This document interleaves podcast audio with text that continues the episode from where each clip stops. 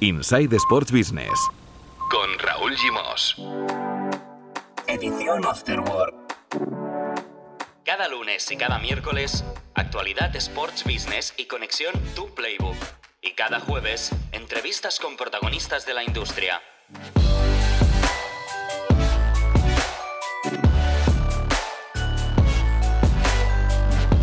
Hola, muy buenas, bienvenidos y bienvenidas a la edición Afterwork de Insight Sports Business, un podcast de Sports and Life. Un podcast trisemanal, ya lo sabéis, lunes y miércoles, actualidad y análisis del universo Sports Business, mano a mano, conexión con tu playbook y cada jueves entrevistas de valor a personajes interesantes de la industria del deporte. Y hoy para empezar la semana tenemos a Marcos López y a Mar Menchen, el director fundador de Tu Playbook, para hablar y poner luz principalmente al proyecto de Superliga Europea que el expresidente del Barça, Josep María Bartomeu, destapó justo un minuto antes de dimitir, provocando un tsunami en las estructuras del fútbol europeo. Hola Marc, hola Marcos, muy buenas. Hola, buenas tardes. ¿Qué tal? Buenas tardes. Zona Value Club Únete a nosotros y encuentra las mejores oportunidades de inversión. Zona Value Club. Juntos somos más fuertes. Bueno, en el último After Work, eh, Menchen, hablábamos de las declaraciones de Josep María Bartomeu en, caliente.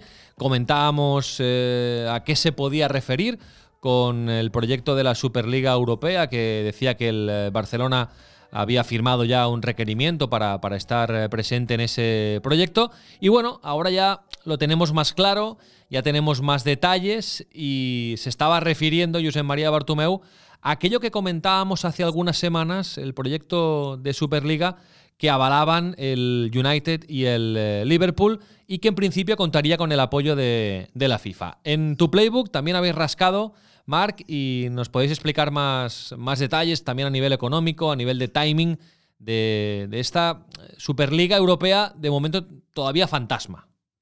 Sí, yo creo que al final lo, que nosotros vamos a intentar mañana en un, análisis de estos largos y de mil páginas, que intentamos que la gente llegue hasta, hasta la última coma, pero que lo que intentaremos es un poco desmitificar eh, las cifras estas mareantes de, oye, de cuánto podría crecer esto, o sobre todo demostrar que si eso puede pasar, en el fondo va a ir en detrimento de todo lo que conocemos a día, de hoy. Pensamos que, grosso modo, y con un informe de la UEFA que hemos encontrado del año pasado, pero que, ofrece una foto del fútbol europeo, al final más o menos eh, el fútbol europeo mueve 9.000 millones al año en derechos de televisión. Eh, hemos llegado a un punto en el que los broadcasters lo que te dicen y lo que dicen públicamente, y de hecho Telefónica el jueves pasado lo decía, que ellos ya estaban en un punto de cortar la inflación de precios y sobre todo empezar a rebajar el coste. Ellos sacaban pecho de que han recortado un 25% la Fórmula 1, un 15% la propia Champions League. Eh, por lo tanto, estamos en un mercado que no va a ir seguramente a más, al menos en el, medio plazo. Por lo tanto, esos 9.000 millones son los que son, es lo que hay y hay que repartirlo. Entonces, eh, un PowerPoint te lo aguanta todo, pero hasta qué punto una Superliga Europea puede ser atractiva respecto a las ligas nacionales y, lo digo desde el punto de vista de suscribirte, no de decir, hostias, como este fin de semana hay un United contra el Bayern, pues que también tengo un Inter contra el Real Madrid. Eh, no, es que estamos hablando de decir, oye, eh, esto realmente va a generar suscriptores y aquí siempre me agarro a un dato que nos decían eh, gente del sector sobre lo que pasa en Telefónica, que es que un partido de segunda división tiene más audiencias que uno de la Premier League en España. Por lo tanto, mediáticamente viste mucho estos nombres de estos duelos y a lo mejor en Estados Unidos y en Asia te podría permitir ingresar mucho más de lo que generas, pero en los mercados locales es muy difícil. Y de hecho la muestra es que la Premier, la Champions League, eh, vale un tercio de lo que vale la liga en España.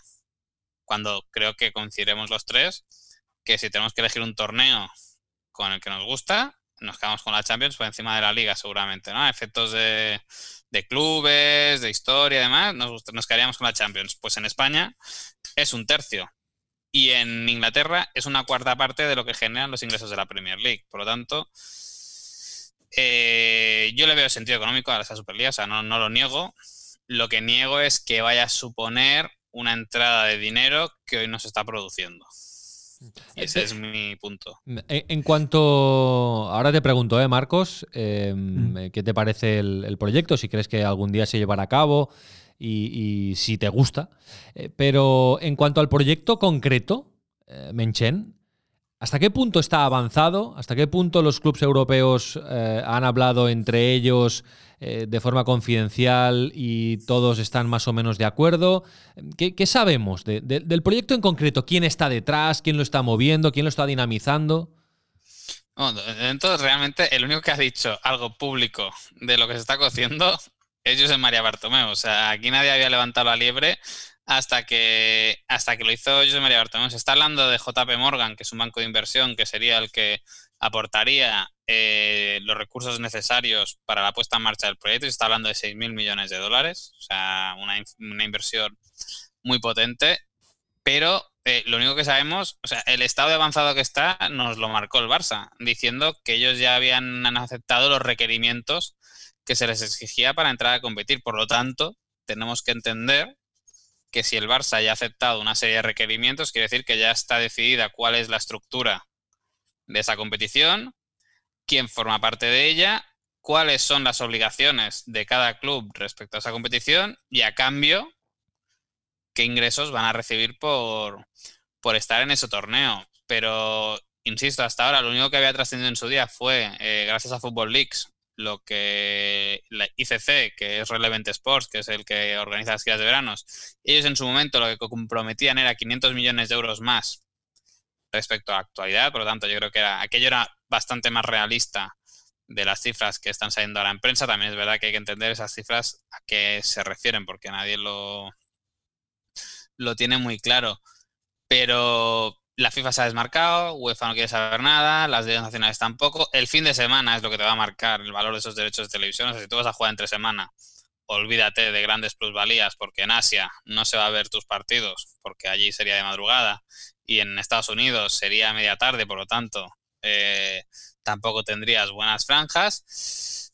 Eh, es que lo único que sabemos es lo que nos dijo Bartomeu en una frase suelta mm. antes de, antes de largarse. Pero insisto, hasta 2024 hay contratos. Claro, no, no ha, claro, no ha habido ningún comentario más por parte de dirigentes europeos, ¿no? Todo el mundo está como estaba eh, antes de que hablara Bartomeu. estas cosas se tienen que hacer con sigilo, no. Pues déjame preguntarle a Marcos por qué lo hizo Bartomeu. Marcos, ¿para, para marcarse una, la medallita antes de salir? Es difícil de explicar, primero por dos razones. el, primer argumento es que el Barça, si ha llegado a ese tipo de acuerdos, que ya ha firmado el requerimiento, si ya tiene el protocolo de esa Superliga Europea, ¿con quién lo ha firmado? ¿Quién es el club que ha, impulsado y ha dinamizado esto? Segundo, ¿por qué lo dice Bartomeu en este momento? Es obvio que es para decir claramente que él tenía la solución a los terribles problemas económicos que está atravesando el club y eso se, ha vivido en este tiempo de pandemia. No es la primera noticia que deja Bartomeu, porque también dejó la constitución de Barça Corporate. Pero, ¿qué valor tiene que Bartomeu diga que el Barça se ha inscrito en una liga? Ninguno, porque él ya no es el presidente del Barcelona. Y es, además, una decisión que tiene que eh, ser refrendada por la Asamblea de Compromisarios. ¿La asumirá la nueva Junta? Eh, ¿Será consciente la nueva Junta de la necesidad, que me imagino que sí, de inyectar dinero de donde sea? Y creo que esto, en el fondo, si analizamos los clubes que públicamente ninguno ha dicho nada excepto el Barcelona, es decir, solo habla un presidente que ya no es presidente y lo hace un minuto antes de dejar de ser presidente. En esa lista eh, de los grandes clubes que están impulsando este, este proyecto está el Madrid, el Barça, la Juve, el Bayern, el Liverpool, el United, es decir, siete de los primeros clubes en la lista de Lloyd de los que más facturan y de los que más ingresan o ingresaban en concepto económico. Siete también de los que más necesitan ahora el dinero después de la crisis o en plena crisis pandémica como la que estamos viviendo. Y aún así, apunte a lo que decía Marcos. Eh, es verdad que el Bayern son unos nombres que siempre salen esto, pero Rummenigge eh, durante la pandemia él dejó muy claro que en 10 años vista él no veía compatible el, crear una Superliga Europea al margen de, esto. Yo, yo, creo que tenemos que ser conscientes de que pasará. O sea, llegará un día que realmente esto eh, sucederá y cambiarán las estructuras de, la pirámide competitiva que yo creo que va a ser más lento de lo que muchos querrían. Porque lo, lo dicho, primero que los clubes tienen contrato hasta 2024 con la UEFA para las competiciones de clubes, porque hay derechos vendidos y por lo tanto hay compromisos por parte de los clubes para formar parte de, de sus competiciones. Que yo creo que al final los que más lo necesitan son Barça, Madrid y Juventus, por una cuestión de, mercado. O sea, no, de que la liga sea un mal producto, sino de que España, como mercado principal, da para, da para lo que da, da para el número de clubes que da. Y es verdad que eso tiene un, tiene un tope y, Barça y Madrid, pues oye, legítimamente pueden decidir lo que, lo que quieran. Pero, pero bueno, que yo pongo en duda que vaya a ser, vaya a ser inmediato, porque insisto, eh, Bartomeu puede decir lo que, lo que él quiera, pero para mí los dos ejecutivos que marcan la pauta del sector de forma real son Rummenigge y Agnelli, y por lo que parece ser la Juventus está fuera de, de esta jugada, porque la ECA se ha quedado al margen, por lo tanto Agnelli no estaría en, en el ajo. Y para mí son los dos que marcan un poco la realidad del pulso de, Europa, más allá de que Florentino, Bartomeu y alguno más haga movimientos por su parte junto a la FIFA.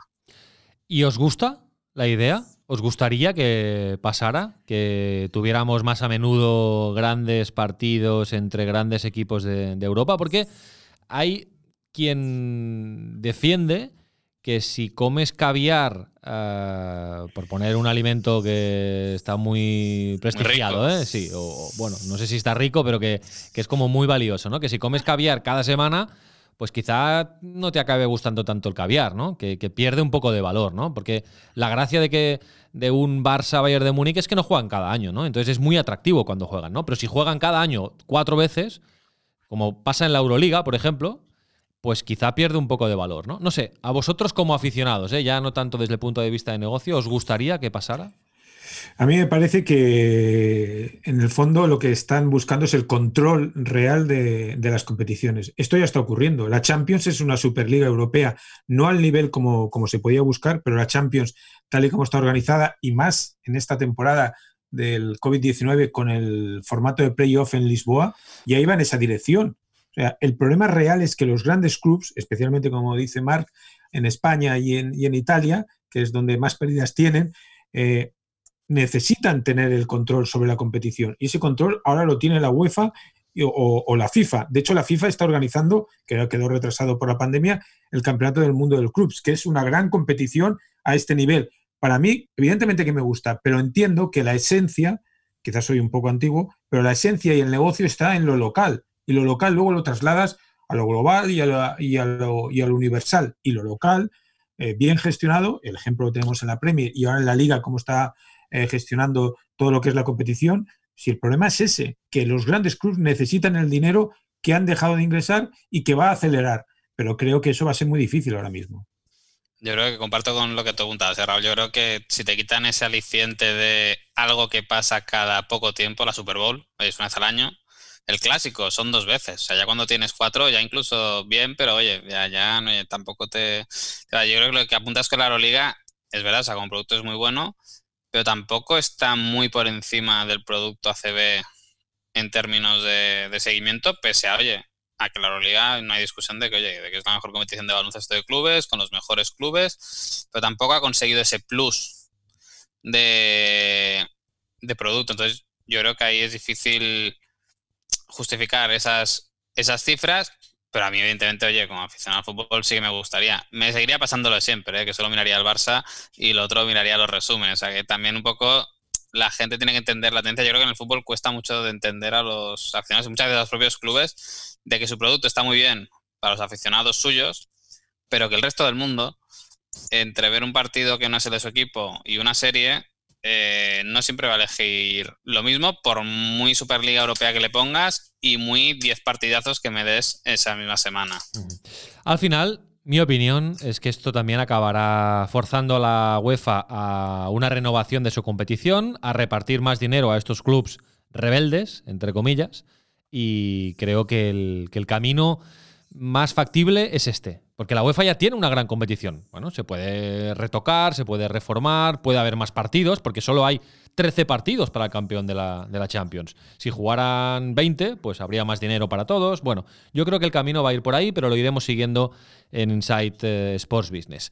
Esto pasa ya al tiempo por petarse o dejar en mínimos las competiciones de selecciones, y si no al tiempo. Claro. Eh, muy rápido, Marc. Eh, hoy lleváis en tu playbook que hay clubes que ganan dinero, pese al COVID-19, clubes de primera división en, en España. ¿eh? Bueno, y uno que ha bajado de segunda. Sí, sí, el Mallorca 17 millones de beneficio en línea con, con, lo que se había marcado de objetivo. Y el Eibar es verdad que se quedó 5 millones por debajo del objetivo, pero aún así ganó 15 millones de euros. Yo creo que es la gran muestra, estos dos resultados, y veremos que irán saliendo más, de que los clubes pequeños son los que menos van a notar el golpe de, de la COVID, porque al final, oye, es verdad que han perdido ingresos por taquilla y por, y por abonados, pero si se cobra la tele, se salvan los números. Hablando de tele, ¿habéis visto el informe Robinson dedicado a Michael Robinson? Eh, good, uh, Better, Best. ¿Tú sí, Mechen? Sí. ¿Tú, Marcos? No del todo. He visto 20 minutos solo. Te lo guardas, ¿eh? Sí, me lo guardo porque sé sé lo que es, sé lo que representa y sé además quién está detrás, que es la, la raza, uno, un, un, amigo mío de, de, Movistar y creo que y creo que estamos ante uno de los documentales, o al menos por lo que he visto, uno de los documentales que van a marcar un antes y un después. ¿Qué te ha parecido, Menchen? La verdad que es muy emotivo, o sea, bastante bien, bien tirado, descubre bastante al personaje previo a, al mundo televisivo es verdad que, que, todos los que hemos sido nanos y crecimos con el día después, la verdad que mola bastante el ver, bueno, el ver cómo fue y el ver cómo era el tipo, que joder, que realmente te descubre una persona bastante bastante guay, o sea, sí. no, no, voy a negar, te molaría tenerlo de, en el círculo de amigos. Sí, no, y descubres al Michael Robinson futbolista. Oye, que cada año cambiaba de equipo, ¿eh? Pasó por el, por el Brighton, por el City, por el Liverpool, por el Queen's Park Rangers, luego eh, su aventura en Osasuna que acabó antes de lo que, lo que debía acabar por un problema en la rodilla. La verdad es que a mí me molaría eh, tener amigos así que, que, se despidieran de mí con un eh, producto como este, ¿eh? porque la verdad es que es un homenaje eh, muy emotivo, hecho con mucha sensibilidad. Y además, como pasa en el caso del Eso que tú me das, la entrevista de Jordi Évole a Pau Donés, al final es un canto a la vida. Es, es, es o sea, estás hablando de, de, alguien y habla alguien que sabe que se va a morir y sale eh, con un aspecto, pues, después de la quimioterapia y tal, Michael Robinson, que, que, realmente es duro, es un impacto, pero es un canto a la vida el, documental, igual que el Eso que tú me das de, de. Es que él es, él, él es así, es decir, yo tuve la fortuna y el privilegio de estar con él prácticamente todo el Mundial 2010 en, en Sudáfrica y es, es así, es decir, eh, era vivir en todo momento y hasta el último instante y una comida con él se te lleva hasta las 6 de la tarde y tú le decías, Michael, que tengo que trabajar. Y decía, bueno, el trabajo es esto, ¿sabes? Y él estaba allí bebiendo gin tonic, bebiendo cerveza, viendo de todo y por eso a mí me parece que, que un futbolista o un exfutbolista haya sido capaz de marcar el relato periodístico de este país, mmm, dice mucho de lo que era y de lo que es y de lo que va a representar Michael Robinson en los próximos años. Pues lo recomendamos, el uh, Good, Better, Best, el documental de los compañeros de Informe Robinson. De hecho, eh, un Informe Robinson, con todas las letras, eh, dedicado a Michael Robinson. Oye, un día tenemos que hablar de documentales deportivos. Eh, invitaremos a un amigo mío que se llama Víctor Correal, que tiene un portal de documentales, Guide Dog, y, y, le diremos que nos recomiende documentales deportivos, los mejores de la historia. Correcto. ¿Vale? Los mejores Está, de la historia. Y haremos un monográfico de documentales deportivos. Y si la gente nos quiere enviar, los oyentes, eh, pues sugerencias, pues eh, adelante. insight arroba sportsandlife.com. Marcos, eh, Marc, un abrazo fuerte. Que vaya muy bien, hasta luego. Hasta luego.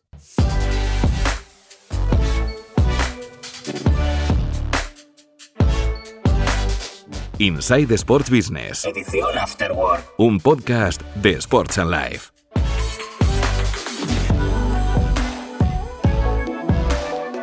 Visita nuestra web sportsandlife.com o contacta con nosotros en insight@sportsandlife.com.